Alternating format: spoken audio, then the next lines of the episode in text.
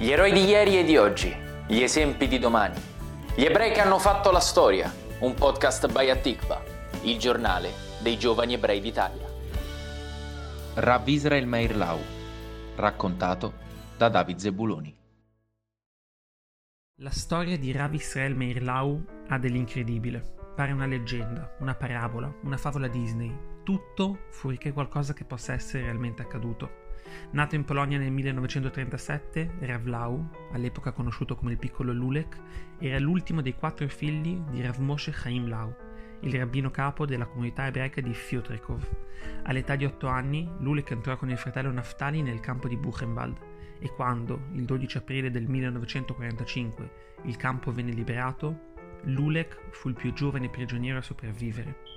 Lui e il fratello Naftali dunque furono gli unici membri della famiglia Lau a rimanere in vita, nonché gli ultimi eredi di una delle dinastie rabbiniche più antiche d'Europa. Nessuno all'epoca poteva immaginare che Lulek, il bambino rimasto orfano, un giorno potesse a sua volta diventare rabbino capo dello Stato di Israele. Ma così accadde. Nel 1993, quando rivestì la prestigiosa carica, dopo essere già stato rabbino capo della città di Tel Aviv e di Natania. Incredibile, quasi surreale, eppure vero, verissimo. La famiglia Lau, che conta oltre mille anni di rabbinato in Europa, aveva un solo desiderio, portare avanti la tradizione, non interromperla, non far sì che i nazisti sottraessero loro l'unica cosa che gli era rimasta, ovvero la fede.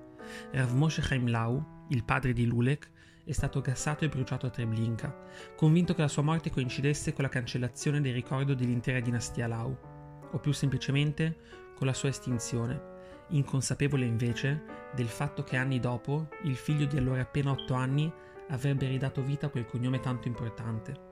E dove? Niente meno che nella terra di Israele. Rav Moshe Chaim Lau apparteneva alla 37esima generazione della famiglia Lau, ma non l'ultima. Rav Israel Meir Lau, infatti, ha dato vita alla 38esima generazione. E non finisce qui. Rav David Lau, ovvero il figlio di Rav Israel Meir, nonché il nipote di Rav Moshe Chaim, è l'attuale rabbino capo di Israele, inaugurando così la 39esima generazione di rabbini capi Lau e continuando a sua volta l'antica tradizione di famiglia. Prendiamo un bel respiro e parliamo di questo uomo straordinario che è Israel Meir. Esistono infatti poche figure concilianti come quella di Rav Lau, specie in uno stato complesso come Israele e specie in un'epoca tormentata come la nostra. Mettere tutti d'accordo, o quasi tutti, risulta pressappoco impossibile, soprattutto se consideriamo il solco profondo che divide il mondo ortodosso da quello laico, e non solo da un punto di vista religioso, ma anche politico e culturale. Eppure Rav Lau sembra riuscirci senza troppi sforzi e senza fare sconti a nessuno. Con quel suo sorriso da nonno comprensivo e complice, le sue parole, spesso taglienti, vengono accettate con più tolleranza da chi solitamente non si manifesta ben disposto a esternazioni di natura religiosa. Nel caso di Rav Lau, poi, l'identità di superstite e quella di guida spirituale non si sono mai annullate a vicenda. Al contrario, in parallelo alle infinite lezioni e i commenti sui testi sacri, Ravlau non ha mai smesso di raccontare la sua prigionia nei campi di sterminio. Insieme alle prestigiose cariche rabbiniche, Ravlau è stato nominato anche presidente onorario del Museo della Shoah di Ad Vashem.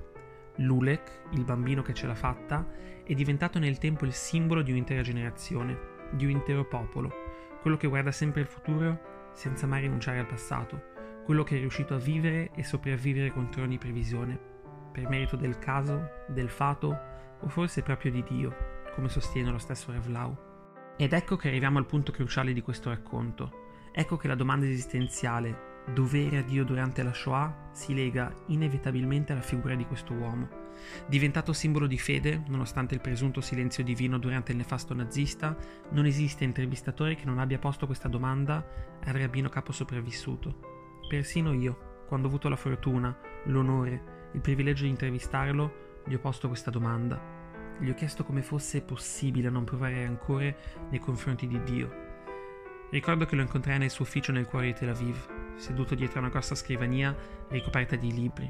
Rimasi travolto dalla sua energia, dalla sua insaziabile voglia di raccontare. Dietro le spesse lenti degli occhiali, davvero non vi era rancore nei suoi occhi, negli occhi di Lulek. Lui mi diede una risposta che mai dimenticherò. Lui disse: lo spazio per un grido di rabbia c'è e non necessita una spiegazione. Esiste, è naturale. Ma quando analizzo la vicenda dalla giusta prospettiva, mi rendo conto che ci sono cose che noi non possiamo sapere, che non possiamo capire. Ed è giusto così. Possiamo vedere il sole, vero? Ma possiamo forse toccarlo senza bruciarci? Se vivrai secondo questo principio, David mi disse, riuscirai a riconoscere la grande differenza che c'è tra la logica e la fede. Tante autorità religiose e meno religiose hanno provato a dare una risposta a questa domanda, ma pochi, forse nessuno, l'ha fatto come Ravlau. Ravlau infatti non fa sconti a Dio, non lo giustifica in alcun modo, non spiega il perché delle sue azioni o al contrario non colma la mancanza delle sue non azioni. Ravlau dice semplicemente di non capire, di non sapere abbastanza. Chiede di non spiegare la fede con la logica perché sarebbe una partita persa a priori.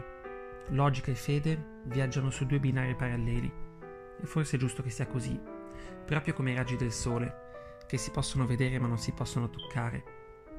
Proprio come il sorriso di Ravlau, che rappresenta la vittoria del popolo ebraico nella storia, ma che nasconde anche il dolore di un bambino che desidera soltanto riabbracciare la mamma e il papà. Questo era Lulek e questo è ancora oggi Rav Israel Meir Lau.